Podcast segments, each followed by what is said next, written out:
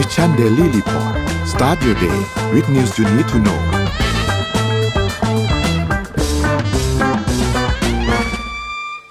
สวัสดีค่ะยินดีต้อนรับทุกท่านเข้าสู่รายการ Mission Daily Report ประจำวันที่25กันยายนพุทธศักราช2566นะคะวันนี้คุณอยู่กับพวกเรา2คนสวัสดีค่ะอ้อมสวัสดีค่ะพี่เอ็มแล้วก็สวัสดีทุกท่านด้วยนะคะค่ะวันนี้เราก็มาเริ่มวันจันทร์กันด้วยตัวเลขเช่นเคยนะคะมาเลยค่ะราคาดัชนีตลาดหลักทรัพย์ค่ะเซตปิดที่ 1,522.59 จุดนะคะบวก 0.55% ค่ะราคาหุ้นต่างประเทศค่ะดาวโจนส์ลบ 0.31%Nasdaq ลบ 0.09% NYSE ลบ 0.21% FTSE 100 บวก 0.07% และหังเส็งบวก 2.28% ค่ะราคาน้ำมันดิบกันบ้างค่ะ WTI ก็ขึ้นนะคะปิดที่ 90.03 US ดอลลาร์ต่อบาร์เรลบวก 0.45% ค่ะแล้วก็ Brent ปิดที่ 93.27 US ดอลลาร์ต่อบาร์เรลลบ 0.03% ค่ะค่ะราคาทองคำนะคะบวก 0.27% ค่ะอยู่ที่ราคา 1,925.23 นะคะราคาคริปโตเคอเรนซีค่ะบิตคอยบวก 0.04% ที่ราคา 26,577.31 นะคะอีเธเรียมบวก 0.06% อยู่ที่ราคา 1,590.71 Binance Coin ค่ะลบ 0.20% อยู่ที่ราคา 210.54 Solana บวก 0.72% อยู่ที่ราคา 19.50 และ Bitcap Coin ค่ะลบ 1.68% อยู่ที่ราคา 1.04 ค่ะโอเคค่ะเราก็ไปดู Morning Talk กันก่อนนะคะ Morning Talk ของเราวันนี้เราจะมาชวนคุยกันเรื่องอกหักดีกว่ารักไม่เป็นหรือเปล่าท่านผู้ฟังคิดยังไงกันบ้างคะใครคิดว่ามีความรักถึงแม้ว่าจะไม่สมหวังก็ยังดีกว่าไม่เคยรักใครเลยเอ๊ะบางคนอาจจะคิดว่าถ้าสมมติว่ารักมีความรักแล้วต้องอกหักไม่มีความรักเลยจะดีกว่าเดี๋ยวเรารอคุยกันนะคะคอมเมนต์ไว้ได้เลยแต่เราคนน่าจะเคยผ่านการมีความรักมาแล้วแหละลองมาแชร์ว่าการมีกับไม่มีมันดีกว่ายังไงหรือว่าการอกหักดีกว่ารักไม่เป็นมันดีกว่าจริงหรือเปล่านะคะอ่ะแชร์กันนะสำหรับเริ่มต้นวันจันทร์สิ้นเดือนนี้ใช่ไหมเนี่ยสัปดาห์นี้คือสัปดาห์สุดท้ายใช่ไหมใช่ค่ะสัปดาห์สิ้นเดือนทำไมคะจะชวนกินมาม่าเหรอแล้วนะคนส่วนใหญ่น่าจะกินตั้งแต่วีที่2แล้วหรือเปล่านะโดยเฉพาะอย่างยิ่งคนที่ไปซื้อ iPhone หรือเปล่าอ้อมมี iPhone 15แล้วนี่ Pro Max ด้วยใช่ไหมคะอันนี้ส่งที่เราไม่ได้ซื้อเองเราก็เลยต้องอันนี้ต้องเกินก็คือต้องไม่ได้ขิงนะแต่ว่าเราไม่ได้ซื้อเองเราก็เลยไม่ต้องเพราะวันก่อนเราก็อ่านข่าวเหมือนกันว่าซื้อของเท่าที่จำเป็นนะสุดท้ายแล้วแจ็คพอตของที่เราก็เลยรู้สึกว่าขอบคุณค่ะขอบคุณแต้มทุกอย่างบัตรเครดิตส่วนลดต่างๆที่เคยได้มีมาโป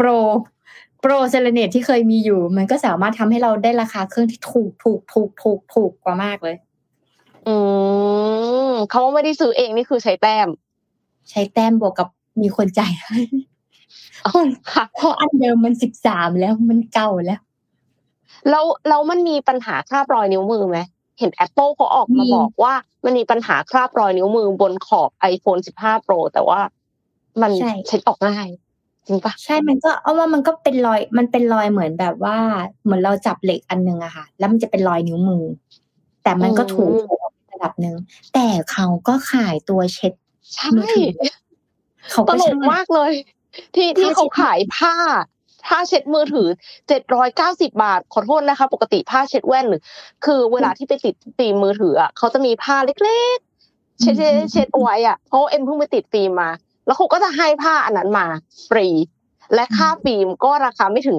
790แน่นอนนะแต่ปรากฏว่า Apple บอกเองเลยว่าปัญหาคราบรอยนิ้วมือบน iPhone 15 Pro เนี่ยอาจเกิดขึ้นชั่วคราวแต่แก้ไขได้เพราะว่าใช้บอดี้เป็นวัสดุไทเทเนียมก็คืออย่างที่อ้อมบอกว่าเหมือนตับเหล็กแล้วเสร็จแล้วมันก็เลยเป็นรอยใช่ไหมคะแต่ปรากฏว่าเขาก็ออกมาบอกว่าเอ้ยไม่มันแก้ไขได้มันเช็ดง่ายแต่เช็ดง่ายยังไงถึงต้องใช้ผ้า790 บาทในการเช็ด แต่วิธีการแก้ของอ้อมคืออ้อมก็ซื้อเคสคืออ้อมชอบใส่เคสใส่ๆอย่างเงี้ยมันก็ป้องกันระดับนึงแต่สำหรับใครที่ไม่ชอบก็ซื้อผ้าแต่เขาบอกว่าผ้ามันดีมากเลยนะใช้ทั้งเลนส์กล้องใช้ทั้งอะไรได้ดีหมดเลยคือไปถามลองไปเช็คจากคนอื่นมาแล้วอ่ะคนที่เล่นถ่ายรูปเล่นเลนส์กล้องเนี่ยเขาบอกผ้านี้ก็เช็ดได้เหมือนกันซึ่งไม่รู้ว่าจริงไหมถ้าอย่างนั้นเราก็ใช้ผ้าเช็ดเลนส์กล้องมาเช็ดได้สิน่าจะเป็นอย่างนั้นนะอาจจะลองดูตอนจับครั้งแรกมันเป็นรอยนิ้วมือจริงๆนะแต่มันก็นั่นแหละค่ะจองมาแล้วก็ต้องยอมรับแต่เครื่องมันเบาจริงอันนี้เครื่องมันเบาจริงเครื่องมันเบาจริงทุกคนเบามากอ่ะมาข่าวไปต่อที่ข่าวไหมคะได้ค่ะอ้อมอยากจะพามาที่เทคโนโลยีไหนละกันก็จะเป็นเกี่ยวกับเรื่องของทางด้านการศึกษานะคะอยากมาอัปเดตเพราะว่าก่อนหน้านี้เราเคยคุยเรื่อง Metaverse เราเคยคุยเรื่อง ChatGPT นะคะแต่ว่ามันคาบเกี่ยวกับมี Metaverse ก่อนมี ChatGPT เนาะแต่มันจะเกิดอะไรขึ้นถ้าเราสามารถเอา ChatGPT นะไปใช้ในโลกของ Metaverse ได้นะคะถึงแม้ Metaverse มันจะเซาๆดูนะแต่ว่าวิธีการนี้จะช่วยได้ในกรณีที่เราอยากจะเรียนภาษาอังกฤษเราอยากจะเรียนภาษาต่างประเทศนะคะซึ่งล่าสุดค่ะตอนนี้เนี่ยพอทางด้านการศึกษานะคะการสอนภาษาออนไลน์หรือติวเตอร์ถ้าเราอยากจะเรียนภาษาอังกฤษอะไรเงี้ยเราก็สามารถเรียนได้แล้วนะผ่านแพลตฟอร์มออนไลน์นะคะซึ่งจะเป็นเครื่องมือเพื่ออุดช่องว่างวิธีการเก่าๆนะคะไม่ว่าจะเป็นการฝึกพูดการจำลองสถานการณ์เช่นร้านอาหารซูเปอร์มาร์เก็ตนะคะโรงเรียนซึ่งจะได้ฝึกในการโต้ตอบกันแล้วก็จะใช้ ChatGPT มาเป็นปลั๊กอินเพื่อให้มันสมูทมากยิ่งขึ้นนะคะคราวนี้เนี่ยแอปนี้นะคะจะเป็นการเชื่อมต่อกับเจ้าของภาษาที่กำลังเรียนรู้ภาษาของกันและกันนะคะแล้วก็เป็นการแลกเปลี่ยนข้อความหรือโทรศัพท์จากส่วนต่างๆของโลกนะคะจริงๆแล้วเนี่ยการใช้การเรียนติวเตอร์เนี่ยมันมีมานานแล้วและจริงๆแล้วแอปต่างๆที่เราใช้สำหรับพูดคุยสื่อสารกันมันก็มีมานานแล้วเหมือนกันนะแต่ว่าหลังจากนี้พอมันมี ChatGPT เข้ามามันมีความสมูทมากยิ่งขึ้นมันมีการตอบกลับได้แบบเหมือนมนุษย์มากยิ่งขึ้นนะคะซึ่งมันจะมี3ตัวอย่างแพลตฟอร์มด้วยกันสำหรับใครที่อยากจะลองนะคะอย่างแรกเลยคือแพลตฟอร์ม Talk Pal AI ที่ทีมงานกำลังเอาขึ้นมานี้นะคะเขาก็ได้สัมภาษณ์คุณครูคนหนึ่งที่เป็นหนึ่งในผู้สอน AI ตัวนี้นะคะแล้วก็ได้ลองพ่วงกับตัวแชทบอทเข้ามานะคะสามารถที่ทำให้นักเรียนที่มาเรียนนี้เนี่ยหรือมาเจอติวเตอร์นี้เนี่ยฝึกฝนได้ถึง16ภาษาโดยการดึงข้อมูลจาก ChatGPT และถามคำถามของนักเรียนในบทสนทนาที่ค่อนข้างมันจะลื่นไหลนะคะและนอกจากนี้เนี่ยใช้เวลาเพียงไม่กี่วินาทีในการตอบสนองต่อสิ่งที่ผู้ใช้ถามกลับมานะคะเสนอข้อมูลประเด็นที่น่าสนใจเกี่ยวกับนักเรียนนะคะและเหนือสิ่งอื่นใดค่ะก็คุณครูเองเนี่ยก็สามารถที่จะถามคำถามเพื่อพัฒนาทักษะภาษาของเด็กได้ด้วยไม่ว่าจะเป็นการเขียนหรือว่าการใช้เสียงนะคะหรือการใช้เครื่องมือต่างๆของแพลตฟอร์มนี้นะคะแพลตฟอร์มที่2ที่น่าสนใจเลยนะคะก็คือชื่อว่า King Sejong นะคะ King Sejong เนี่ยพอชื่อเป็นแบบนี้ก็จะรู้แหละมาจากเกาหลีนะคะเป็นศูนย์การสอนภาษาเกาหลีอย่างเป็นทางการค่ะสำหรับนักเรียนนักศึกษาทั่วโลกที่อยากจะมาฝึกภาษาเกาหลีจริงๆแล้วเกาหลีเขาจะมีความซอฟต์พาวเวอร์เรื่องของซีรีส์เกาหลีใช่ไหมคะแต่หลังๆแล้วเนี่ยถ้าเธออยากจะเจอโอป้าหรือว่าเธอจะเป็นติ่งซีรีส์เกาหลีเธออยากจะเข้าใจInstagram ของเขามากขึ้นเวลาเขาพิมพ์อะไรมันเป็นยังไงเธอก็ควรจะมาเรียนภาษาเกาหลีของฉันนะคะผ่านเกมกับแพลตฟอร์มนี้นะคะซึ่งนักศึกษาจากทั่วทุกมุมโลกค่ะสามารถสื่อสารได้ทุกที่ทุกเวลาแล้วมันเป็นออนไลน์เนาะ24ชั่วโมงเป็น gamification ด้วยเนาะแล้วไฮยองลีนะคะประธานสถาบันอธิบายนะคะว่าตอนนี้เนี่ยมีนักเรียนเกือบ 46,000 คนแล้วจาก144ประเทศได้ใช้แพลตฟอร์มนี้แล้วด้วยเหมือนกันนะคะแล้วก็ตัวนี้เนี่ยแค่ที่ถ้าเกิดเห็นนะคะก็จะเป็นแบบภาพแอนิเมชัน2มิติเหมือนเล็กนาล็อกนะสมัยก่อนที่เราเล่นกันนะมันก็จะเหมือนเกมสามารถพูดคุยได้ซูมเข้าไปเป็นภาพช้อปปิ้งเป็นร้านค้าไปคุยกับคนอื่นได้จริงๆแล้วมันก็กึ่งๆกับ Roblox แต่ Roblox ภาพจะสวยกว่าแต่นี่ก็จะเป็นแบบอีโมจิน่ารักๆนะคะแพลตฟอร์มที่3ค่ะที่ชื่อว่า Metaverse เป็นบริการของ GoVR นะคะคือแพลตฟอร์มชั้นเรียนออนไลน์ของ GoStudent นะคะอย่างที่เห็นในภาพเลยซึ่งปัจจุบันนี้เนี่ยเปิดบริการในเยอรมนีแล้วก็ออสเตรเลียนะคะ จะกล่าวได้ว่ามันเป็นเป้าหมายคล้ายคลึงกับสถาบันเซจงที่สอนภาษาเกาหลีนะแต่ว่าสร้างสภาพแวดล้อมสถานการณ์เนี่ยให้มันสมจริงมากขึ้นเพราะเมื่อกี้เป็นอิโมจิอันนี้เป็นคนจริงๆนะคะในการที่จะเรียนรู้ลองที่จะเข้าไปในสถานการณ์ต่างๆเข้าไปในห้องเรียนเข้าไปในร้านอาหารนะคะฝึกฝนให้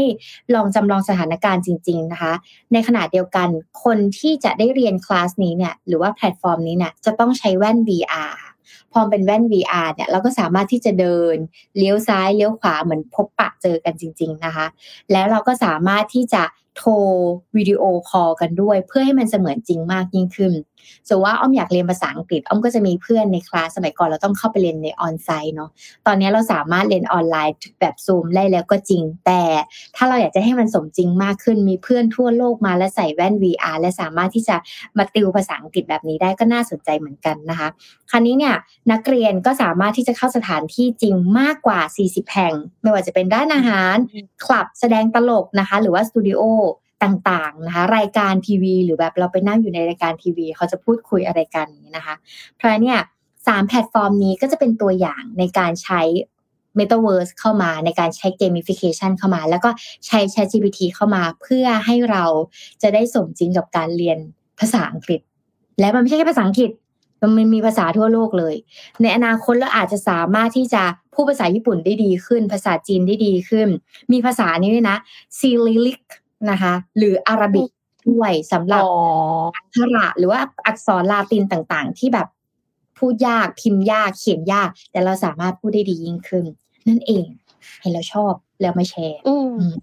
มันน่าจะกระตุ้นให้คนเรียนได้สนุกขึ้นคือปัจจุบันเนี้ยถ้าสมมติว่าเราเรียนตามแบบ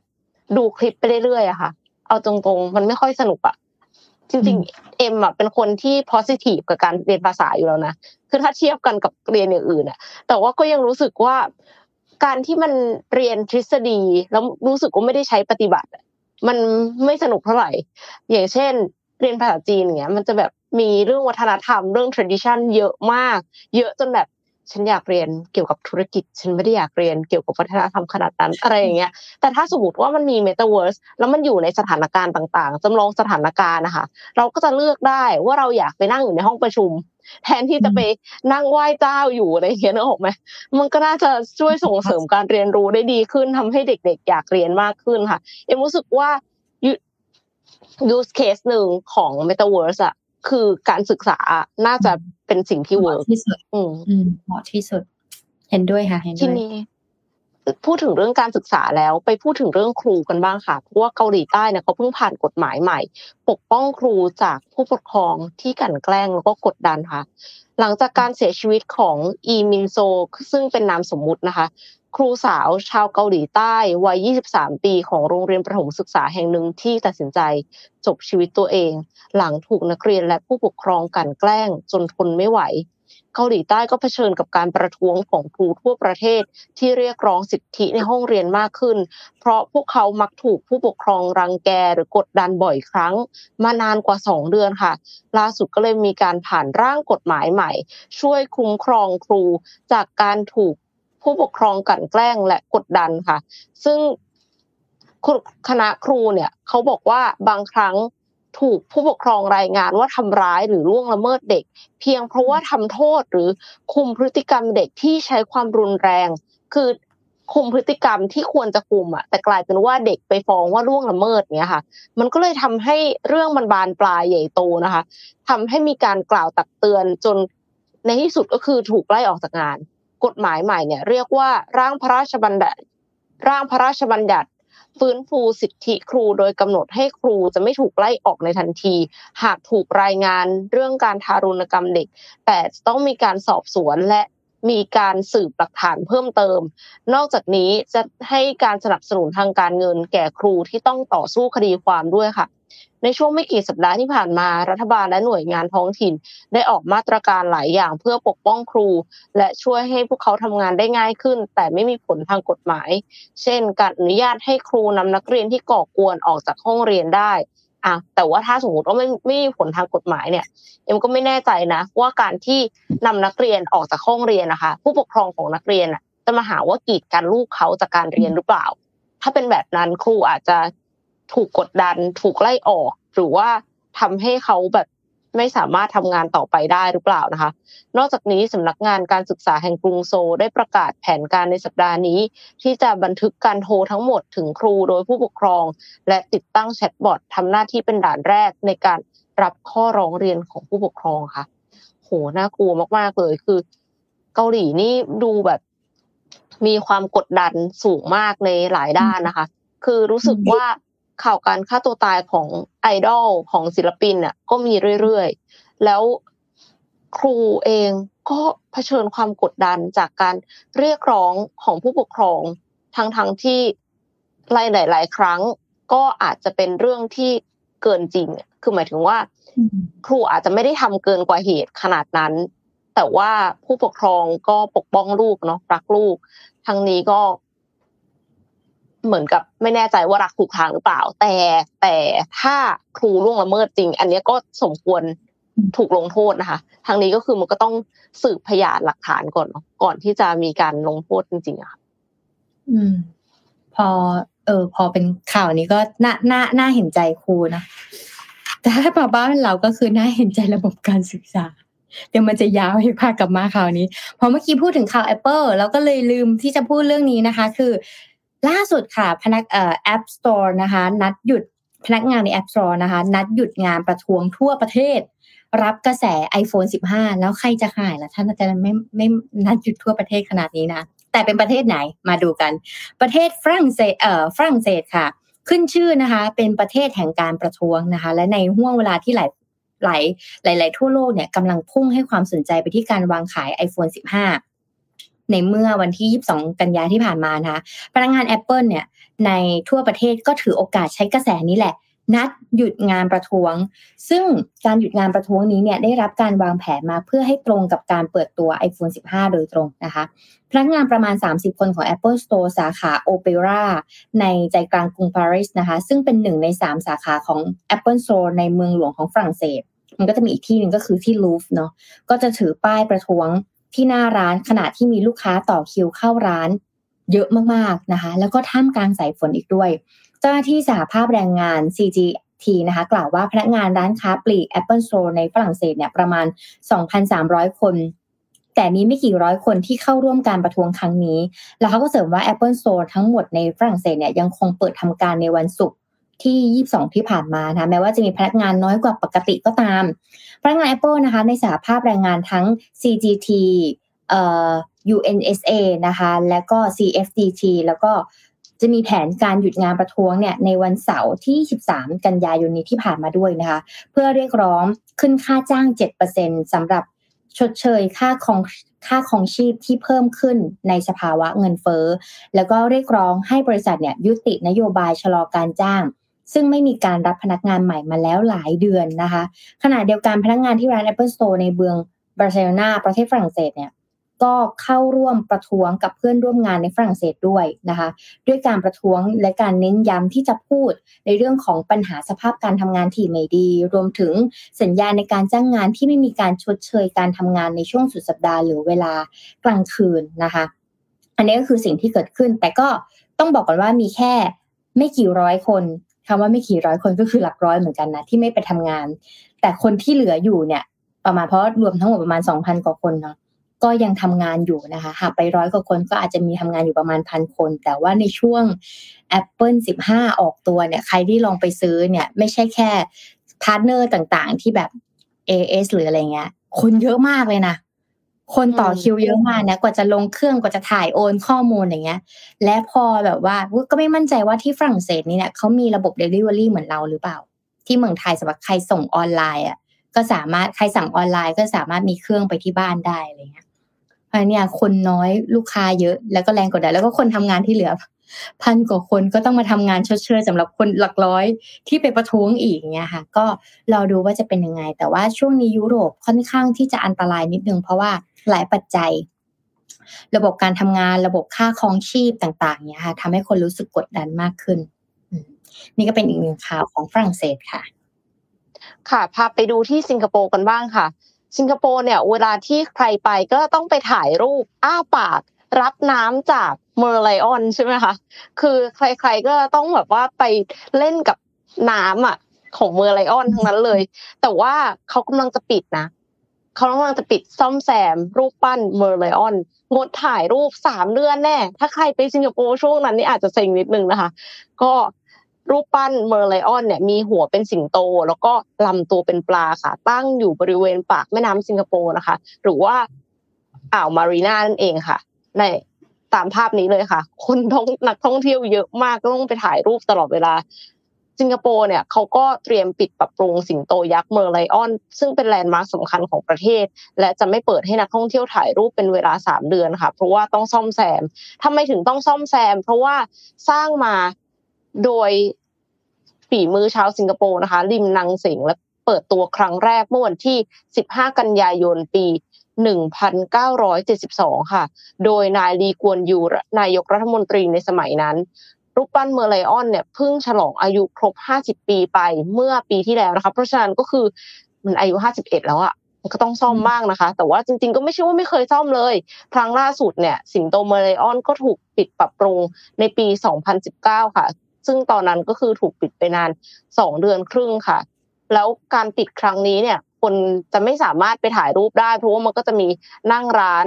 อยู่โดยรอบนะคะมันก็จะไม่ค่อยสะดวกเท่าไหร่แล้วก็ทางททท.ของสิงคโปร์ก็ขออภัยในความไม่สะดวกด้วยแต่ว่าก็อยากจะให้เข้าใจว่าการทำแบบนี้มันคือเพื่อระยะยาวนะคะงานซ่อมแซมจะเริ่มเมื่อไหร่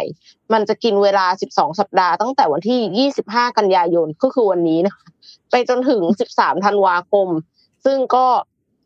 จะมีการซ่อมแซมรอยแตกที่พบบนรูปปั้นรวมถึงทำความสะอาดตัวรูปปั้นด้วยค่ะใครที่ไปเที่ยวสิงคโปร์ตอนนี้นะคะก็สามารถไปถ่ายรูปกับเมอร์ไลออนตัวที่เล็กกว่าที่อยู่ใกล้เคียงบริเวณเดียวกันซึ่งก็แอบสารภาพว่ายังนึกไม่ออกว่าอยู่ตรงไหนนะคะแต่เขาบอกว่ามันมีอีกตัวนึงเป็นลูกสิงโตทะเลอีกตัวอยู่ในสวนเมอร์ไลออน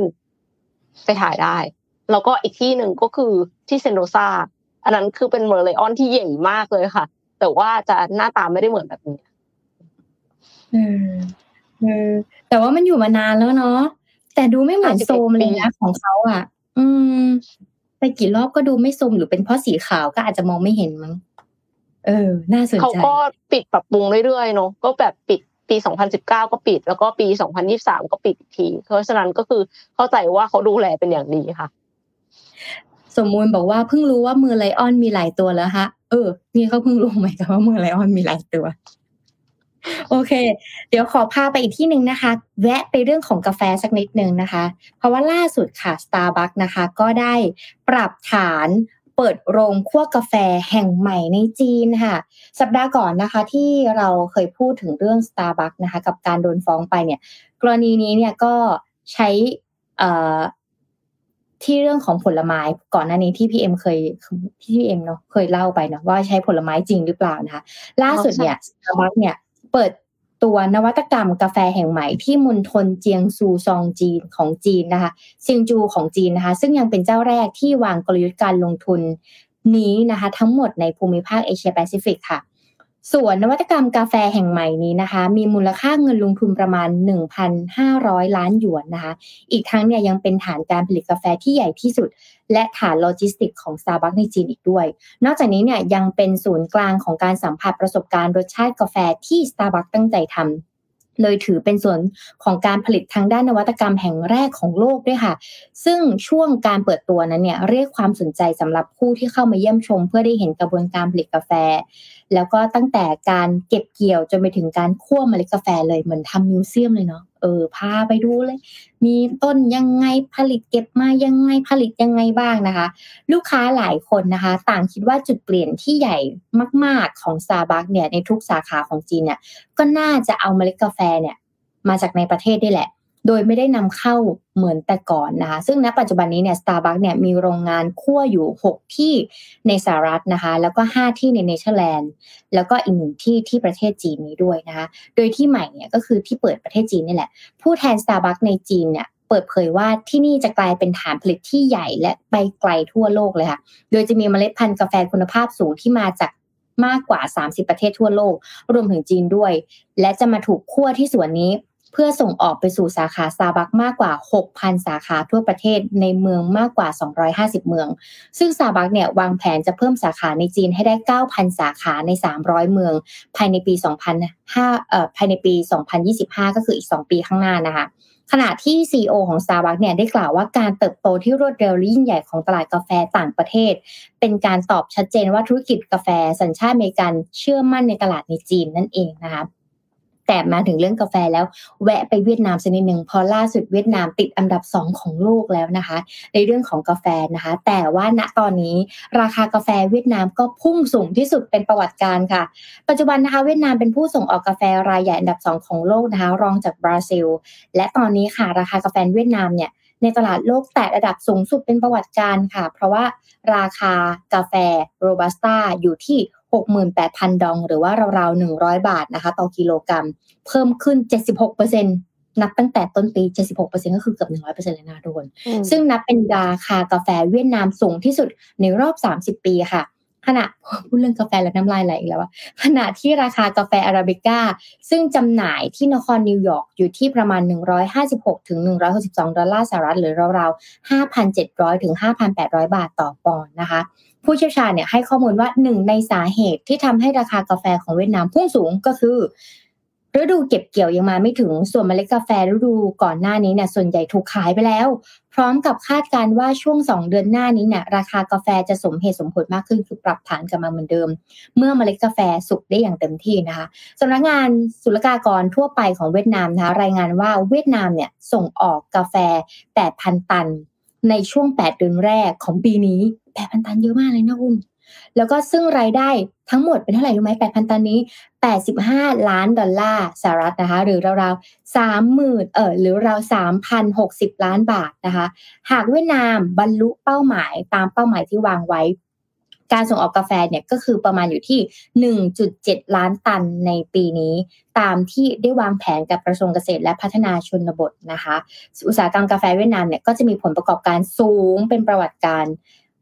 ใหม่ในรอบหลายศตวรรษที่ผ่านมาน่าสนใจไหมใครที่เคยกินกาแฟเวียดนามก็รู้ว่ามันหอมจริงๆนะชอบแต่มันจะออกแนวเป็นกาแฟโบราณหรือเปล่าหรือว่าไม่ใช่คือไม่เกี่ยว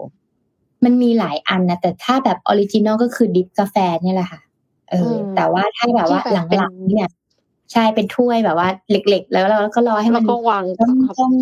อมแต่ว่าถ้าเกิดไปร้านกาแฟล่าสุดอ้อมไปเวียดนามเมื่อปลายปีที่แล้วเนี่ยเขาทำร้านกาแฟสวยมากเลยพี่เอ็มและกาแฟเขาหอมมากเช่นพวกมอคค่าแมคคิอาโต้หรืออะไรคือเขาทำได้หมดเลยกาแฟหอมไม่พอสมัยใหม่มันมีความสมัยใหม่มากขึ้นมีเมนูเค้กมากขึ้นอะไรเงี้ยก็รู้สึกว่าน่าสนใจแบบคือเหมือนใครจะไปเวียดนามก็คงต้องแวะซื้อกาแฟแหละค่ะขอข้ามไปที่สเปนกันบ้างนะคะเพราะว่าสเปนเนี่ยเขามีสวัสดิการใหม่ซึ่งกระทบโดยตรงต่อผู้หญิงค่ะคาตาลุญญาประเทศสเปนแจกผ้าอนามัยฟรีค่ะปีที่ผ่านมาสเปนเพิ่งผ่านกฎหมายที่กำหนดให้ผลิตภัณฑ์เกี่ยวกับรอบเดือนต้องแจกจ่ายฟรีที่โรงเรียนเรือนจำสถานพยาบาลและสถาบันสาธารณะอื่นๆค่ะหลังผ่านกฎหมายไปก็ทำจริงเลยค่ะแคว้นคาตาลุญญาประเทศสเปนจะจัดหาถ้วยอนามัยกางเกงอนามัยและผ้าอนามัยเพื่อแจกจ่ายให้กับประชาชนฟรีเพื่อรับมือกับความยากจนในช่วงมีประจำเดือนโดยสามารถรับได้ที่ร้านขายยาใกล้บ้านนะคะรัฐบาลท้องถิ่นระบุว่าถ้วยอนามัยกางเกงอนามัยและผ้าอนามัยจะเริ่มวางให้รับฟรีตามร้านขายยาในช่วงไตรมาสแรกของปี 2024 ซึ่งจะเป็นประโยชน์ต่อเยาวชนสตรีแล้วก็บุคคลข้ามเพศที่มีรอบเดือนกว่า 2.5 ล้านคนความยากจนในช่วงมีประจำเดือนหรือ period povertyคือการที่ผู้มีประจำเดือนไม่สามารถเข้าถึงผลิตภัณฑ์อย่างผ้าอนามัยหรือผลิตภัณฑ์ที่ใช้ในการดูแลสุขอนามัยในช่วงมีรอบเดือนได้จากปัญหาค่าใช้จ่ายซึ่งอาจส่งผลให้ต้องขาดงานไม่สามารถไปโรงเรียนได้รวมถึงเสี่ยงต่อการติดเชื้อทาเนียเบิร์ชผู้อำนวยการหัวหน้าฝ่ายความเสมอภาคและสตรีนิยมแห่งแคว้นคาตาลุญญาเนี่ยชี้ว่าแนวทางนี้เป็นการเพิ่มสิทธิความเท่าเทียมทางเพศค่ะโดยทางร้านขายยาจะเป็นผู้รับผิดชอบในการจัดสรรผลิตภัณฑ์แล้วก็คำแนะนำส่วนบุคคลแต่ว่ารู้ไหมคะว่าจริงๆสเปนไม่ใช่ประเทศแรกนะคะที่มีสวัสดิการแจกผ้าอนามัยฟรี ประเทศแรกก็คือสกอตแลนด์ค่ะเป็นประเทศแรกของโลกที่เสนอสวัสดิการแจกผ้าอนามัยฟรีในปี2020นั่นเองค่ะก็เป็นสิ่งที่น่าสนับสนุนนะเพราะว่ามันเป็นเรื่องของสุขภาพสุขอนามัยของผู้หญิงของเพศหญิงจริงๆมันไม่ใช่เครื่องสำอางอ่ะทำไมถึงคิดว่าผ้าอนามัยถึงเป็นเครื่องสำอางไม่มีไม่ได้อ่ะไม่ใช้ไม่ได้ป่ะไม่ใช้ไม่ได้มันต้องมีไม่ว่าจะเกิดมาเป็นผู้หญิงแล้วทุกก็ต้องเตรียมตัวใช้อ่ะไม่ใช้ไม่ได้จะได้ไม่ใช้ก็คืออีกทีหลังวัยทองไปแล้วจ้ะหลังแบบอายุ50ไปแล้วว่าถึงจะไม่ได้ใช้อะไรอย่างเงี้ยใช่พอมาเห็นข่าวผ้าอนามัยนะคะก็อยากจะพาไปข่าวสิ่งแวดล้อมสักนิดนึงค่ะคือเดี๋ยวรอบหน้าอาจจะลองเอาข่าวว่าแบบผ้าอนามัยมันมีผลกับปัจจัยสิ่งแวดล้อมยังไงบ้างละกันนะเพราะจริงๆแล้วผ้าอนามัยมันก็จะมีเรื่องของแบบพลาสติกกาวสำลีมันเป็นขยะเหมือนกันนะคะแต่ว่าในประเทศที่ร่ำรวยหรือในประเทศที่เจริญแล้วหรือว่าเขาสร้างนวัตกรรมขึ้นมานี้เนี่ยถ้าเขาไม่ปรับแก้ไขสภาพอากาศนะคะประเทศหมู่เกาะต่างๆที่ไม่ได้มีความเจริญมากเนี่ยเสี่ยงมากนะคะว่าเขาอาจจะอยู่รอดไม่ได้นะคะบรรดาประเทศหมู่เกาะที่ได้ผลกระทบจากการเปลี่ยนแปลงสภาพภูมิอากาศเนี่ยได้เผชิญหน้ากับความประเทศที่ร่ำรวยนะคะในการประชุมสมัชชาใหญ่แห่งสหประชาชาติในสัปดาห์นี้นะคะแล้วก็โดยระบุว่าความล้มเหลวของประเทศที่พัฒนาแล้วในการดำเนินการอย่างเร่งด่วนทางด้านการเปลี่ยนแปลงสภาพภูมิอากาศนั้นเนี่ยได้ส่งผลให้ประเทศหมู่เกาะเผชิญกับความเสี่ยงในการอยู่รอดค่ะนายฟิลิปปีแอร์นะคะนายกรัฐมนตรีเซนต์ลูเซียกล่าวในที่ประชุมเมื่อวันศุกร์ที่ผ่านมานะคะว่าหมู่เกาะเล็กๆจำนวนมากในโลกนี้เนี่ยถูกล้อมรอบไปด้วยระดับน้ำทะเลที่เพิ่มขึ้นสูงและถูกความร้อนเนี่ยแผดเผาจากอุณหภูมิที่เพิ่มขึ้นสูงอีกด้วยนะคะผู้นำหลายคนนะคะซึ่งกล่าวสุนทรพจน์ในที่ประชุมเนี่ยได้เน้นย้ำว่าประเทศที่พัฒนาแล้วเนี่ยขาดความเร่งด่วนมากๆในการแก้ไขปัญหาและระบุว่าความล้มเหลวในการควบคุมการปล่อยก๊าซเรือนกระจกมันยังไม่เพียงพอมันต้องมีเรื่องอื่นด้วยนะคะทำให้ระดับน้ำทะเลนี้เนี่ยเพิ่มขึ้นสูงขึ้นซึ่งเป็นภัยคุกคามต่อบรรดาประเทศหมู่เกาะและประเทศที่อยู่ในพื้นที่ต่ำค่ะของตามเกาะต่างๆนะคะทั้งนี้ภายใต้ข้อตกลงปารีสว่าด้วยการลดการเปลี่ยนแปลงสภาพภูมิอากาศเนี่ยในเมื่อประมาณปี 2558 นั้นเนี่ยประเทศต่างๆก็ตั้งเป้าที่จะจำกัดการเพิ่มขึ้นของอุณหภูมิโลกให้อยู่ที่ 1.5 องศาเซลเซียสหรือประมาณ 2.7 องศาฟาเรนไฮต์นะคะซึ่งเป็นเกณฑ์ที่นักวิทยาศาสตร์กล่าวว่าจะช่วยลดผลกระทบที่เลวร้ายที่สุดจากภาวะโลกร้อนได้เพื่อให้บรรลุเป้าหมายดังกล่าวนะคะนักวิทยาศาสตร์กล่าวว่าโลกจำเป็นต้องลดการปล่อยก๊าซเรือนกระจกทั่วโลกครึ่งหนึ่งภายในปี 2573 นะคะและการลดการปล่อยก๊าซคาร์บอนเนี่ยสุทธิต้องเป็น0ภายในปี2593ก็เลยเซว่าประมาณแบบเกือบอีก20ปีนะคะที่ต้องทำให้ไงก็ได้ให้คาร์บอนเป็น0นะคะในขณะเดียวกันค่ะหลายๆคนก็หาโซลูชันต่างๆนะคะจนมาถึงโรงไฟฟ้านิวเคลียร์ค่ะมีโรงไฟฟ้านิวเคลียร์นะคะแห่งแรกในโปแลนด์ที่ได้รับใบอนุญาตทางด้านสิ่งแวดล้อมเดี๋ยวเรามาดูกันนะคะว่ามันจะเป็นยังไงสำนักงานข่าว PAP นะคะรายงานว่าคุณแอนนามอสควานะคะรัฐมนตรีกระทรวงสภาพภูมิอากาศของโปแลนด์เนี่ยได้เปิดเผยว่าโปแลนด์เนี่ยได้ออกใบอนุญาตด้านสิ่งแวดล้อมให้กับโรงไฟฟ้านิวเคลียร์แห่งแรกของประเทศค่ะรายงานนะคะได้ระบุว่าโปแลนด์เนี่ยได้วางแผนจะสร้างโรงไฟฟ้านิวเคลียร์แห่งแรกบนชายฝั่งทะเลบอลติกภายในปี 2576 โดยมีการกำหนดเริ่มก่อสร้างในปี 2569 นะคะก็คืออีกประมาณ3ปีข้างหน้าซึ่งบริษัทเบลเทคนะคะเป็นบริษัทวิศวกรรมที่ใหญ่ที่สุดในสหรัฐและบริษัท Westinghouse Electric นะคะซึ่งได้ทางการเนี่ยโปแลนด์ได้เลือกเข้าไปเป็นซัพพลายเออร์ทางด้านเทคโนโลยีและได้ลงนามข้อตกลงเป็นทางการเมื่อวันพฤหัสบดีที่ผ่านมานะคะเพื่อเป็นพันธมิตรทางด้านการออกแบบและการก่อสร้างโรงงานอีกด้วยโดยบริษัท Beltech และก็บริษัท Westinghouse Electric นะคะจะลงนามในสัญญาบริการทางด้านวิศวกรรมในสัปดาห์หน้ากับ Poski Electronic Jonde Jondove นะคะเป็นหน่วยงานทางด้านสาธารณูปโภคของโปแลนด์นะคะซึ่งคณะกรรมการทั่วไปทางด้านการคุ้มครองสิ่งแวดล้อมของโปแลนด์เนี่ยกล่าวว่าการก่อสร้างและการดำเนินงานของโรงงานดังกล่าวเนี่ยจะไม่ส่งผลเสียต่อสภาพแวดล้อมและจะเฝ้าติดตามผลกระทบของโรงงานนี้อย่างใกล้ชิดนะคะเพราะว่าโรงงานนี้กำลังจะสร้างไงเขาเลยสามารถที่จะควบคุมได้แต่สำหรับโรงงานที่มันสร้างไปแล้วเนี่ยจะต้องวางแผนในการปล่อย ก๊าซเรือนกระจกออกมานะคะก็มาดูว่ามันจะเป็นยังไงเพราะว่ามันเหมือนอะไรนะถ้าเราไม่ทำเราก็อยู่รอดไม่ได้ถ้าเราไม่แก้นะตอนนี้ก็ไม่รู้จะแก้ตอนไหนเราก็ต้องหาทางแก้ทุกทางเพราะฉะนั้นมันจะเป็นช่วงที่คนหลายๆคนหลายๆประเทศหลายๆบริษัทเนี่ยต้องหาอะไรใหม่ๆนวัตกรรมใหม่ๆแล้วก็ต้องทดลองว่าสิ่งที่ทำอ่ะมันจริงหรือไม่จริงมันใช่หรือไม่ใช่มันเวิร์กหรือไม่เวิร์กซึ่งสิ่งเหล่านี้มันต้องก่อสร้างเป็นปีๆกว่ามันจะเห็นผลก็น่าจะ10ปีแต่ถ้าไม่เริ่มตอนนี้ก็จะไม่เริ่มตอนนั่นเองนะคะค่ะขอพาไปต่อที่เรื่องของโซเชียลมีเดียกันบ้างค่ะเพราะว่าก่อนหน้านี้เนี่ย Twitter หรือว่า X เนี่ยก็ไม่ผ่านออกเลยนะคะอีลอนมัสก์ล่าสุดก็บอกว่าอยากจะกำจัดบอทด้วยการบังคับให้ทุกคนที่ใช้จ่ายเงิน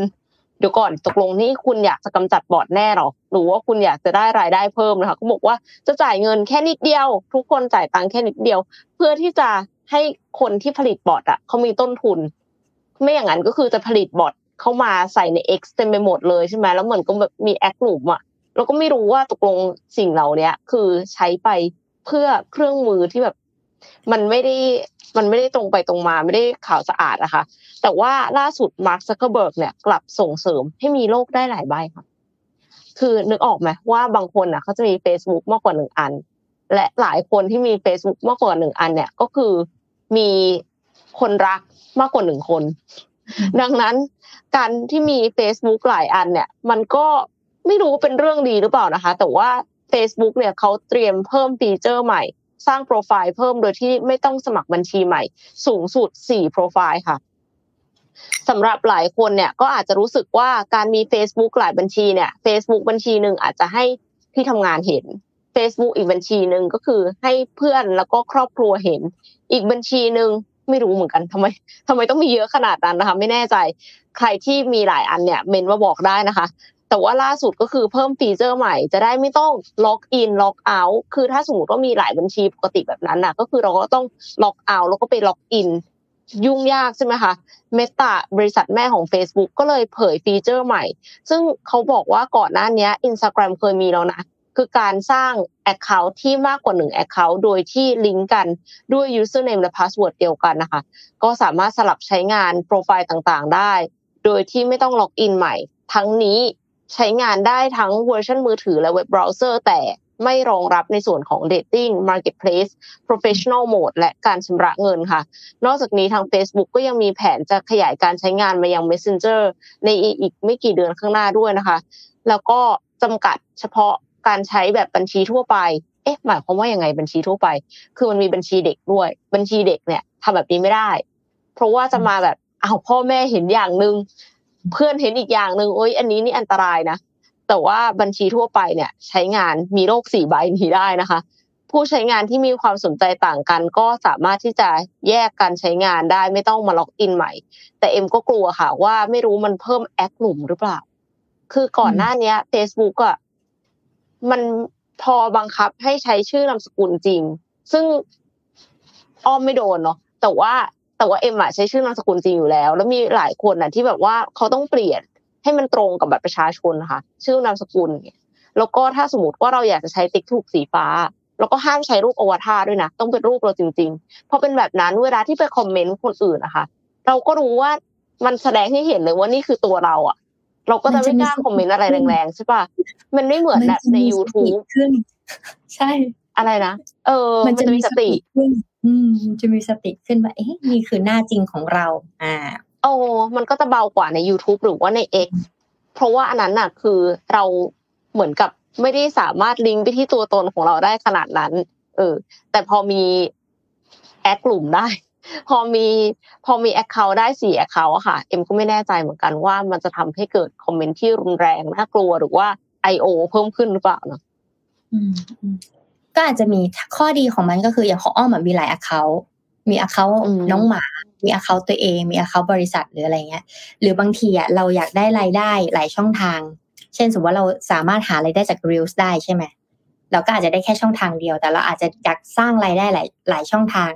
แต่เราอยากจะผูกพ่วงกับ Reels ของเราใน Wallet ของเราอ่ะการมี account หลายอันน่ะก็ถือว่าดีแต่มันก็จะเสี่ยงเนาะสำหรับมิจฉาชีพหรือสำหรับเด็กที่แบบว่ามีหลาย account ก็ลองดูว่าเขาจะทำกันยังไงต่อนะ น่าสนใจแต่เด็กมีได้ account เดียวนะเด็กมีหลาย account ไม่ได้บัญชีเด็กอันนี้ดีอันอยากรู้ว่าเป็นยังไงเพราะว่าพอเป็นเทคโนโลยีเขาก็จะปรับไปตลอดนะคะแต่ยังปรับได้มีระบบมากกว่าอีลอนมัสก์นี่จะเข้าจะออกนี่คือแบบปุบปับรับโชคมากนะคะอยากพาไปเรื่องนี้ไม่มั่นใจว่าเนี่ยเคยเจอเหตุการณ์แบบนี้หรือเปล่าว่าเอ๊ะทำไมเวลาที่เราคุยอะไรกันบนรถอ่ะมันจะเปิดใจได้ง่ายกว่าวันก่อนอ้อมไปเรียนคลาสจิตวิทยานึงมาแล้วเขาก็บอกว่าเวลาที่เราอยากจะ Deep Talk คำว่า Deep Talk หมายถึงอะไร Deep Talk เนี่ยหมายถึงเราคุยกันในเชิงลึกเราคุยกันแบบเปิดใจเราคุยกันเรื่องแบบ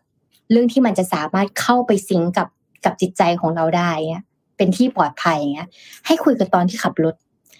ถ้าอยากจะรู้เนี่ยว่าเขาคิดยังไงเขาทำยังไงหรือเขาโกหกหรือเปล่า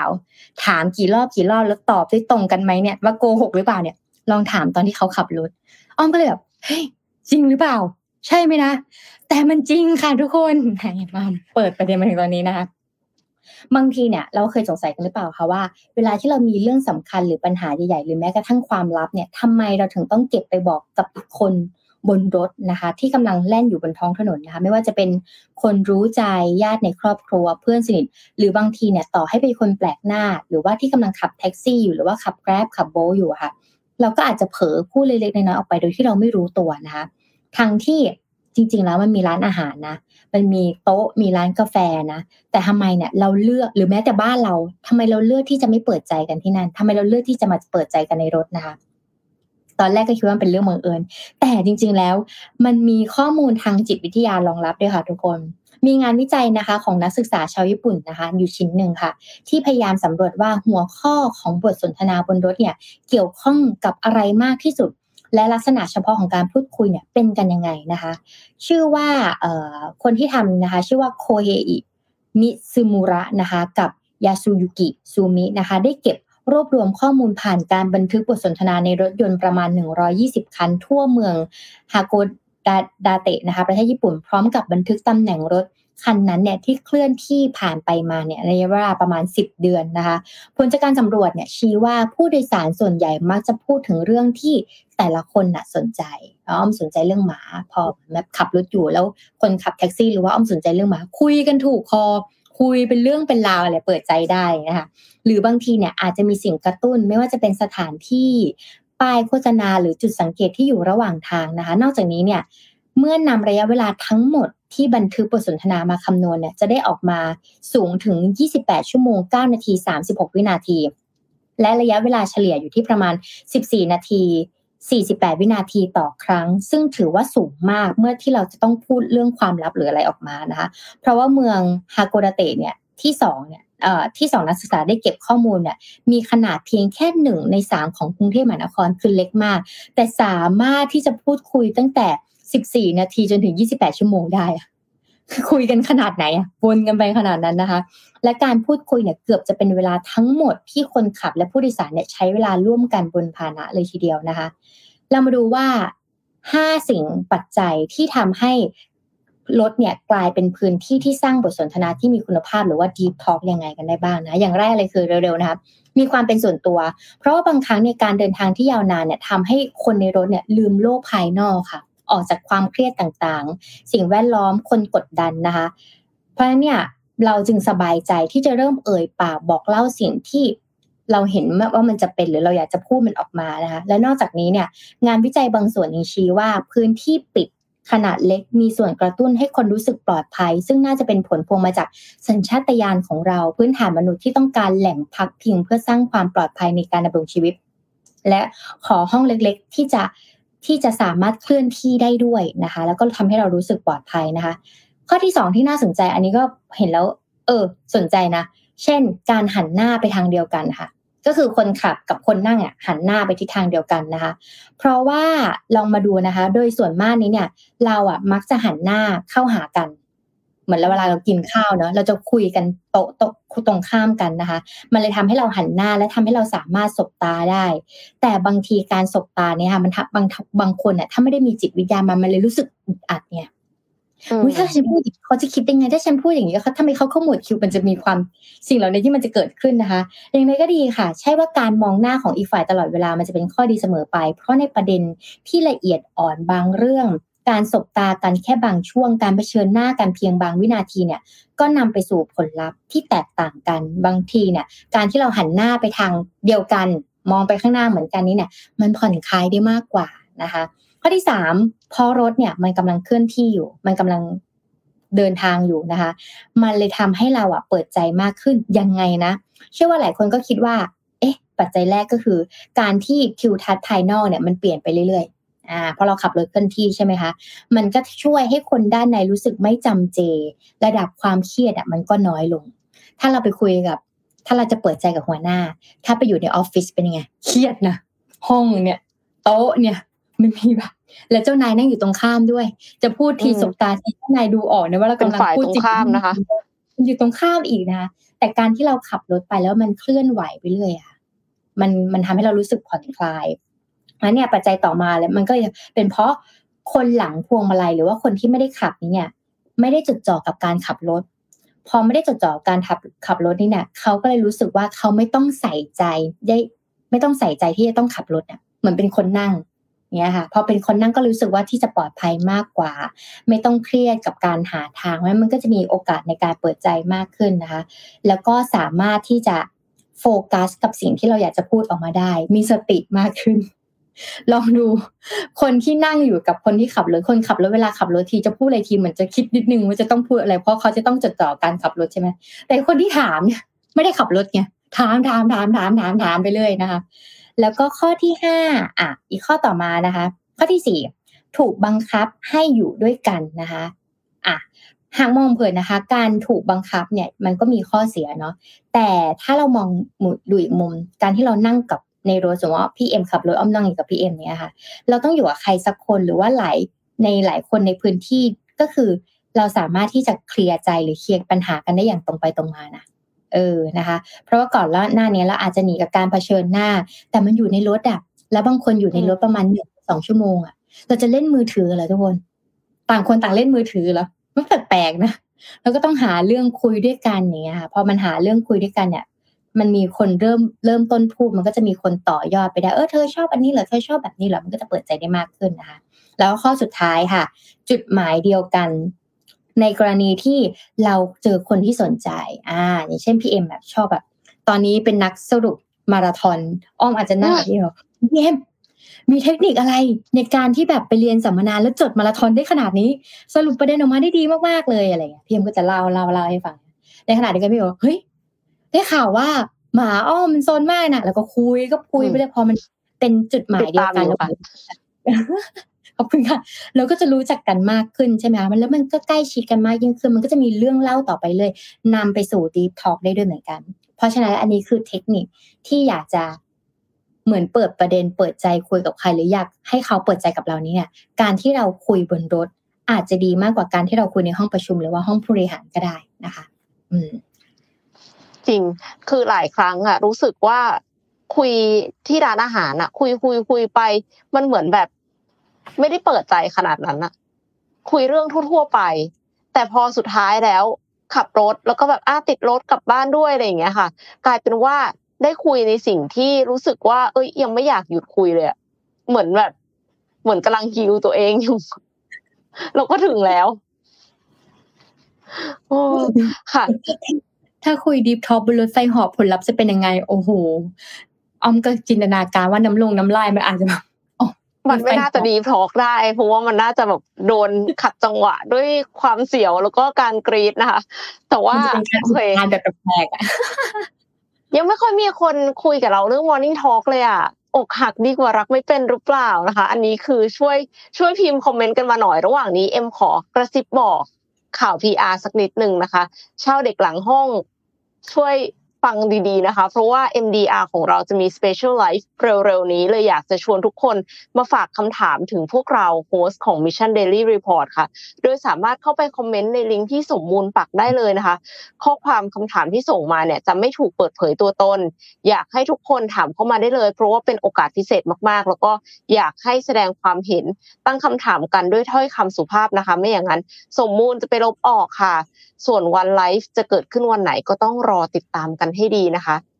เราก็รอคอยคำถามของทุกท่านอยู่ค่ะดังนั้นหลังจากนี้เราขอไปที่ Morning Talk กันดีกว่าค่ะ Morning Talk ของเราอกหักดีกว่ารักไม่เป็นหรือเปล่าแล้วก็มีคอมเมนต์แรกตอบกลับมาเลยนะคะบอกว่าตอนนี้ขอโสดดีกว่าแสดงว่าที่ผ่านมาไม่ได้โสดหรือเปล่าแล้วมันมีประสบการณ์อะไรที่ทำให้รู้สึกว่าโอ้ถ้าอย่างนั้นฉันไม่รักใครเลยดีกว่าถ้าแชร์ได้อยากแชร์นิดๆหน่อยๆไม่ได้แบบต้องมีข้อมูลอะไรมากนักเราไม่ใช่ขับไฟเดย์นะคะแต่ว่าแค่อยากจะชวนคุยกันเท่านั้นเองมีรักเป็นคืออะไรทุกวันนี้รักเป็นแล้วหรือยังไม่แน่ใจเพราะมันไม่มีสูตรสำเร็จตายตัวเนาะเพราะความดีเป็นแบบไหนเพราะแต่ละคนไม่เหมือนกันเพราะว่าความรักเป็นเรื่องของ emotional เกิดจากการเลี้ยงดูเกิดจากสังคมแวดล้อมสิ่งที่เราเสพด้วยมันหล่อหลอมให้เรามีมุมมองความรักแบบนี้แล้วเราก็ไม่มั่นใจว่าคนที่เรากำลังจะเป็นไลฟ์พาร์ทเนอร์ของเราหรือว่าเป็นแฟนเราเนี่ยเขาจะคิดเหมือนเราหรือเปล่านะคะค่ะมีคอมเมนต์นึงบอกว่าอกหักหรือว่าหักอกก็ดีนะคะสำหรับคนเข้มแข็งเพราะว่ามีโอกาสได้มีคนใหม่ๆค่ะนี่อันนี้เจอแบบว่ายังไม่เคยอกหักอะค่ะก็เลยแชร์ไม่ถูกยอดคุณสุดยอดมากอ่ะแชร์หน่อยค่ะว่ายังไงแบบไม่เคยอกหักแต่ว่าจริงๆแล้วอ่ะอีกมุมนึงก็คือแบบเราจะเจอความรักที่ดีได้อ่ะเราก็อาจจะต้องลองผ่านความรักที่ไม่ดีนี่แหละเหมือนว่าอ้อไม่เคยเรียนสัมมนาอันนึงเกี่ยวกับเรื่องการเงินนะพี่นิ้วโป้งนะคะพี่นิ้วโป้งพูดมาดีมากเลยเราจะรู้ได้ไงว่าของอันเนี้ยถูกหรือแพงตอนแรกเราจะรู้ได้ก็ต้องเทียบไงถูกต้องมันต้องมีการเปรียบเทียบว่าอันเนี้ยถูกอันเนี้ยแพงมันมีการเปรียบเทียบกันเราเลยรู้ว่าถูกหรือแพงเหมือนกันสำหรับคนที่แบบว่าอาจจะไม่ได้แบบประสบความสำเร็จในเรื่องของความรักอะไรเงี้ยไม่ใช่ว่าชีวิตนี้ฉันจะไม่มีใครแล้วนะไม่มีใครรักฉันอะไรไม่ใช่นะแต่มันอาจจะยังไม่ถึงเวลาที่เราจะได้เจอคนที่ใช่แต่เราก็ต้องสามารถที่จะลองได้ลองเดทไปถ้ายังไม่มีแฟนเดทไปเลย 4-5 คนเดทไปมันก็เจอที่ใช่เองมันก็ไม่แน่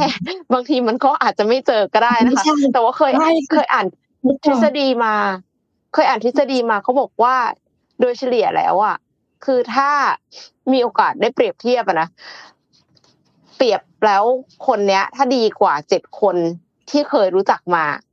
ที่เคยพิจารณามาอาจจะไม่ได้ต้องเคยคบมาก็ได้ก็คือถือว่าโอเคแล้วค่ะคืออย่าแบบมันไม่มีคนที่ดีที่สุดไงมันไม่ใช่ว่าแบบอ๋อถ้าอย่างนั้นก็คือฉันก็เดทไปเรื่อยๆฉันก็รู้สึกว่าโอ้คนนี้ยังไม่ดีที่สุดเสร็จแล้วไปเจออีกคนอ้าวแย่กว่าคนตะกี้อีกอะไรอย่างเงี้ยคือมันก็จะแบบไปเรื่อยๆถ้ามี standardize คือคิดแล้วว่าแบบว่า7คนนี้อย่างเงี้ยมี7คนแล้วคนที่ดีที่สุดในบรรดา7คนเนี่ยก็คือถือว่าโอเคแล้วก็คือวัดสแตนดาร์ดนั้นได้ต่อไปในอนาคตอันนี้มาจากงานวิจัยหรือนักจิตวิทยานั่นหมายความว่าเราสามารถเดทพร้อมกัน7คนค่ะทุกคนไม่อ่ะ7คนพร้อมกันเราเลือกคนที่ดีที่สุดต้องมากกว่า10ทีละคนสิคะหรืออาจจะไม่ใช่ว่าเป็นเด็กของเราซะทีเดียวก็ได้นะคือพิจารณาจากแบบคนที่เราเคยสนิทด้วยอ่ะว่าคุณสมบัติประมาณนี่บางทีเราก็แบบเห็นเขาในมุมอื่นก็ได้ไงแต่เราก็ไม่ได้ว่าแบบจำเป็นต้องแบบให้เขาอยู่ในตัวเลือกแต่เพียงแค่ว่าไม่ใช่ว่าแบบคิดว่าจะต้องแบบดีที่สุดเป็นเทพบุตรหรือเทพธิดาอะไรอย่างเงี้ยนะออกไหมขำมาหรือว่า7คนพร้อมกันถ้าไปดูหนังเราก็จะแก้สว่าเราไปดูหนังตลกใช่เราต้องดูหนัง7รอบนะคะแล้วเราก็ต้องแกล้งตลกไปด้วยนะก็จะช่วยได้นะคะอ่ะถ้าไม่เจอคนที่ใช่ก็อย่าเสียเวลาในบางทีนะก็พร้อมกันไปเลย7คนนะคะเราเป็นผู้หญิงเรา7คนไม่มีใครรู้ทุกคนคือคนคุยรถไฟชนกันแน่นอนหรือว่าเราดีเกินไปนะคะคำตอบคลาสสิกเวลาที่เราจะแยกทางนะเธอดีเกินไปนะคะ ไม่บอกหรอกว่าไม่ชอบคนไม่ดีฉันจะห้าวให้ดูเลยมีคนบอกว่าอกหักบางครั้งก็ดีเพราะเป็นการสะกิดว่าเรายังดีไม่พอแต่ไม่แน่นะคะตะกี้นี่เพิ่งพูดไปว่าคำว่าดีเกินไปคือข้ออ้างของการเลิกกันนะคะบางทีเขากับเราอาจจะไม่ซิงกันก็ได้เราอาจจะเจอความรักในรูปแบบนึงแต่พอเราโตขึ้นนะคะมุมมองความรักเราก็จะเปลี่ยนไปบางทีเขาอาจจะเด็กมุมมองความคิดเขาอาจจะเด็กกว่าเราคืออ้อมไปเรียนเรื่องจิตวิทยาความรักมาด้วยเราก็จะเคยเราก็พอเข้าใจว่าคนอายุ20ปีคิดแบบนี้30ปีคิดแบบนี้40ปีคิดแบบนี้50ปีคิดแบบนี้แล้วคนที่อายุ50คบกับเด็กที่อายุ20ปีอ่ะมันจะมีมุมมองต่างกันมันทำยังไงให้มันดีลกันได้อะไรเงี้ยเราก็เลยรู้สึกว่าอ๋อ20 50นี่ดีลกันได้ด้วยหรอมันมีคนที่แบบเค้าจะบอกว่าต้องฝึกปล่อยวางเพราะเราอายุ50ปีแล้วเราผ่านโลกมาเยอะใช่มั้ยแต่เด็กที่อายุ20ปีเค้าไม่รู้อะไรเงี้ยนะวิธีการดีลก็คืออย่าไปถือสาไม่รู้ก็คือไม่รู้อะไรเงี้ยอันนี้ถ้าสมมติว่าเรากำลังดีลกับคนนั้นอยู่แล้วเขาอายุไม่ได้เท่ากับเราหรือว่าเขาโตมากกว่านี่ไม่กว่าอันนี้ก็ต้องเข้าใจความรักแต่ละช่วงวัยจิตวิทยาพัฒนาการแต่ละช่วงวัยจะเข้าใจเรื่องนี้ได้ดีค่ะมีคนบอกว่าเป็นคนแบบที่น้องเอ็มบอกเดทไปเรื่อยๆจนเจอคนที่ใช่อ้อมบอกหรือเปล่าเอ็มบอกหรอบอกให้อาจจะเป็นคนโชคดีเรื่องความรักมั้งเป็นเราต้องเดทพร้อมกันเพราะว่าเรายังไม่ได้เป็นแฟนเราสามารถมีคนคุยได้หลายคนได้จนกว่าจะเจอคนที่ใช่ค่ะทุกคนไม่แต่ว่าเราต้องอันนี้เราต้องเคลียร์เราอย่ามา Facebook 4 อันแล้วเราก็เดท4 คนนี้คือมันต้องเปิดเผยมันต้องแฟร์ๆเอาป่ะมันไม่ใช่บอกว่าอ้าวฝั่งนู้นเค้าคิดว่าเราคุยกับเค้าคนเดียวแล้วเสร็จแล้วเราดันไปคุยหลายคนอย่างนี้ไม่โอเคใช่มั้ยต้องจริงใจนะต้องจริงใจเราต้องใช้ account เดียวนะคะทุกคนอย่าเอา account ปลอมนะคะเพราะถ้าเราไปเจอกับเขาตัวเป็นๆแล้วถ้าใช้ account ปลอมนี่คือเราก็โกหกตั้งแต่แรกแล้วนะบางคนบอกว่าขึ้นอยู่กับสถานการณ์ค่ะเพราะว่าตอนอกหักเนี่ยจะรู้สึกว่าการขอรักไม่เป็นจะดีกว่าแต่ถ้าเกิดช่วงเวลาปกติก็รู้สึกว่ารักไปเถอะค่ะเห็นด้วยค่ะใช่ไม่มีสุดคือถ้าปกติตอนปกติก็จะรู้สึกว่ามีความหวังไงก็เลยรู้สึกว่าแบบอยากมีความรักใช่มั้ยแต่ว่าถ้าสมมติว่าเพิ่งอกหักมาก็จะรู้สึกว่ารู้งี้ฉันไม่น่าเลยอย่างเงี้ยเพราะว่าทุกประสบการณ์เนาะมันก็มีข้อดีเสมอแหละถึงแม้ว่ามันจะดีหรือไม่ดีคือเรายังไม่ได้ตายพวกนี้ละค่ะทุกคนความรักมันก็มีไปเถอะถ้ามันไม่ทำให้มันถ้าเค้าไม่ทำให้เราท็อกซิกอันเนี้ยสำคัญคีย์เวิร์ดคือเราอ่ะจะต้องไม่เบียดเบียนคนอื่นและไม่เบียดเบียนตัวเองคือถ้าสมมติว่าเราหยิบเรือ2แคมเรามี4คนอันนี้คือเบียดเบียนคนอื่นนะคะแต่ว่าถ้าสมมุติว่าเราทนอยู่กับความสัมพันธ์ที่มันท็อกซิกที่เรารู้สึกเป็นทุกข์กับการอยู่ในนั้นน่ะมันคือการเบียดเบียนตัวเองคืออย่าทำทั้ง2ฝั่งทั้ง2แบบความสัมพันธ์ที่ดีจะพาให้ชีวิตเราไปข้างหน้าแต่ความสัมพันธ์ที่แย่เนี่ยจะฉุดเราถอยหลังบางคนคือหลังมากจนกระทั่งไม่มีชีวิตอยู่เลยนะคือเพราะว่ามันอาจจะทำให้คือมันมีตั้งแต่แบบทำร้ายร่างกายทำร้ายจิตใจไปจนถึงแบบแล้วก็คือบางคนอาจจะเป็นโรคซึมเศร้าเพราะความสัมพันธ์ที่ไม่ดีก็ได้ถ้าใครอยู่ในความสัมพันธ์แบบนั้นขอชักชวนให้ออกมาค่ะเพราะว่าคือมันยากและเอ็มเคยอ่านใน Reddit ในพวกแบบฟอรัมของต่างประเทศอ่ะมีหลายคนที่ถูก abuse แล้วคนที่เค้า abuse เราเนี่ยคือเค้าสามารถมีจิตวิทยาที่ทำให้เราคิดว่าเราไม่มีคุณค่าได้แล้วเค้าแยกเราออกจากคนที่เราสนิทจะออกจากพ่อแม่พี่น้องเพื่อนสนิทเราทำให้เราอ่ะขึ้นอยู่กับเค้าคนเดียวแล้วมันก็เลยทำให้เรารู้สึกว่าเราฟังเค้าทุกอย่างเลยอ่ะไม่ว่าเค้าจะบอกว่าเราดีเราก็ดีพอเค้าบอกว่าเราไม่ดีก็คือเราไม่ดีละทั้งๆที่มันไม่จริงค่ะมันไม่ใช่เป็นความจริงแต่เราแบบเหมือนกับโดน distort ไปแล้วอ่ะถ้าเป็นกรณีอย่างนั้นน่ะถ้าได้สติต้องรีบออกมาถึงแม้ว่าเค้าจะมีกลวิธีเยอะมากเลยนะอย่างเช่นพาไปดินเนอร์หรูๆเอาใจสารพัดในช่วงที่ดีเสร็จแล้วสักพักนึงเค้าก็จะเริ่มโทษเราในบางอย่างที่มันอาจจะไม่ใช่ความผิดเราถ้าเป็นกรณีอย่างนั้นนะคะรู้เลยนะว่านี่คือท็อกซิกแล้วไม่ใช่ว่าแบบเห็นเค้าให้ของแพงๆเห็น ให้กระเป๋าให้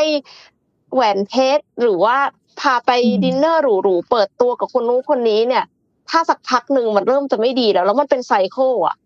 อันนี้คือ toxic relationship ค่ะกรุณาออกมาเถอะนะคะ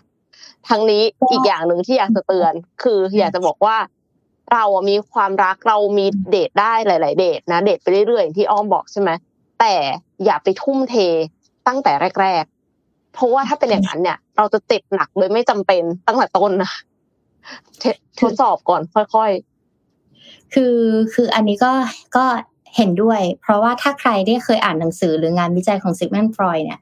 เขาจะบอกเลยว่าการที่เราเลือกคู่ชีวิตเนี่ยมันมาจากพ่อแม่ของเราแต่ถ้าอ้อมของอ้อมมันจะมีเซสชั่นปมในวัยเด็กเพื่อเทรนกับคุณครูโค้ชคิดทุกคนใช่ไหมว่าอย่าทำเรื่องนี้เพราะอะไรเพื่อเข้าใจเด็กใช่ไหมแต่มันจะมีอันนึงที่อ้อมจะพูดเตยตลอดเลยว่าเรามักจะเลือกคู่ชีวิตอะที่เหมือนพ่อแม่เรานะเช่นซิกมันฟรอยด์เนี่ยเขาได้บอกไว้ว่าสมมติว่าเราเป็นผู้หญิงแล้วอ้อมมีพ่อทุกคนมีพ่ออยู่แล้วแล้วถ้าเกิดพ่อเราทำยังไงกับแม่เราอะเรามักจะเลือกคู่ชีวิตเราเราไม่ใช่คู่เยอะเราจะเลือกแฟนอะที่มีลักษณะเหมือนพ่อเราเหมือนเป็นรักแรกอย่างอ้อมเป็นผู้หญิงเนี่ยรักแรกของอ้อมอะไม่ใช่แฟนแต่รักแรกของอ้อมคือพ่อรักที่เป็นเพศตรงข้ามพอเราเป็นรักที่เพศตรงข้ามเนี่ยพ่อเป็นแบบไหนเรามักจะเลือกแฟนแบบนั้นเพราะว่าเรารู้สึกทำไมคนนี้มันถูกโฉลกจังเลยมันใช่มากเลยสมมุติถ้าพ่อเป็นคนที่มีความเป็นสุภาพบุรุษถ้าพ่อเป็นคนที่รักแม่เราก็จะรู้เลยว่าดูปิ้นแบบเนี้ยอันเนี้ยใช่อันนี้คือความรักที่ดีแต่ถ้าเราเจอคุณพ่อที่ทุบตีทำร้ายร่างกายประชดประชันใช้คำพูดแรงๆทำลายข้าวของทำลายร่างกายอ่ะเราก็มักจะเลือกคนคนนี้เข้ามาในชีวิตเหมือนกันพอเราเห็นเป็นแบบนี้เราคิดว่ามันเป็นเรื่องปกติมันเป็นเรื่องปกติอ่ะลองสังเกตดูเหมือนกันผู้ชายทำไมเรามักจะเลือกแฟนคนนี้ถ้าเขาท็อกซิกใส่เราทำไมเราmove onไม่ได้สักทีวะอาจจะเป็นเพราะว่าเขาเหมือนแม่เราหรือเปล่าเขามีนิสัยเหมือนแม่เราหรือเปล่าเพราะฉะนั้นเนี่ยก็ดูแต่ถ้าสมมติว่าบางคนแบบ move on ไม่ได้อาจจะต้องเปลี่ยนสังคมเปลี่ยนแวดล้อมอะไรอย่างเงี้ยพอบางทีแบบเขาก็เห็นแบบนั้นมาทั้งชีวิตอะกับพ่อฉันทำแบบนี้กับฉันมาบางคนอื่นก็ทำเหมือนกันมั้งแม่ฉันก็เคยทำแบบนี้มาคนอื่นก็ทำอย่างนี้มาใช้มั้งอะไรเงี้ยมันก็เป็นโซ่มันเป็นเรื่องของปมในวัยเด็กกว่าเราจะเข้าใจเรื่องนี้ได้แบบใช้เวลานิดนึงใช้ประสบการณ์เจอลองผิดลองถูกเจอความรักที่ไม่ใช่โดนท็อกซิกโดนโกงเงินโดนทำร้ายร่างกายจนให้มากพอให้หนำใจให้หนำใจ เอาให้หนำใจแล้วสุดท้ายแล้วมันจะถึงไทมิ่งของมันแล้วมันจะถึงตกผลึกเองโอเคค่ะวันนี้ก็คุยจนกลายเป็นมีคนเข้าใจว่าเป็นพี่อ้อยพี่ชอตไปแล้วนะคะอันนี้คือแบบว่าประสบการณ์ที่ไม่ได้เซี่ยวของพี่อ้อยพี่ชอตนะคะก็น่าจะประมาณนี้ไหมคะอ้อม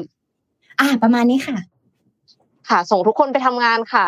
สำหรับวันนี้ก็ต้องขอขอบคุณผู้สนับสนุนหลักMitsubishi Pajero Sport Elite Edition จุด start ความแตกต่างนะคะและขอขอบคุณผู้ฟังที่อยู่กับMission Daily Report ในทุกๆเช้าและเราสัญญาว่าจะหาข่าวดีๆมีสาระมาเสิร์ฟให้กับทุกๆคนในทุกๆวันค่ะสำหรับวันนี้เรา2คนต้องลาไปก่อนค่ะพบกันใหม่พรุ่งนี้ 7:00 น.ตรงค่ะสวัสดีค่ะสวัสดีค่ะ Mission Daily Report Start your day with news you need to know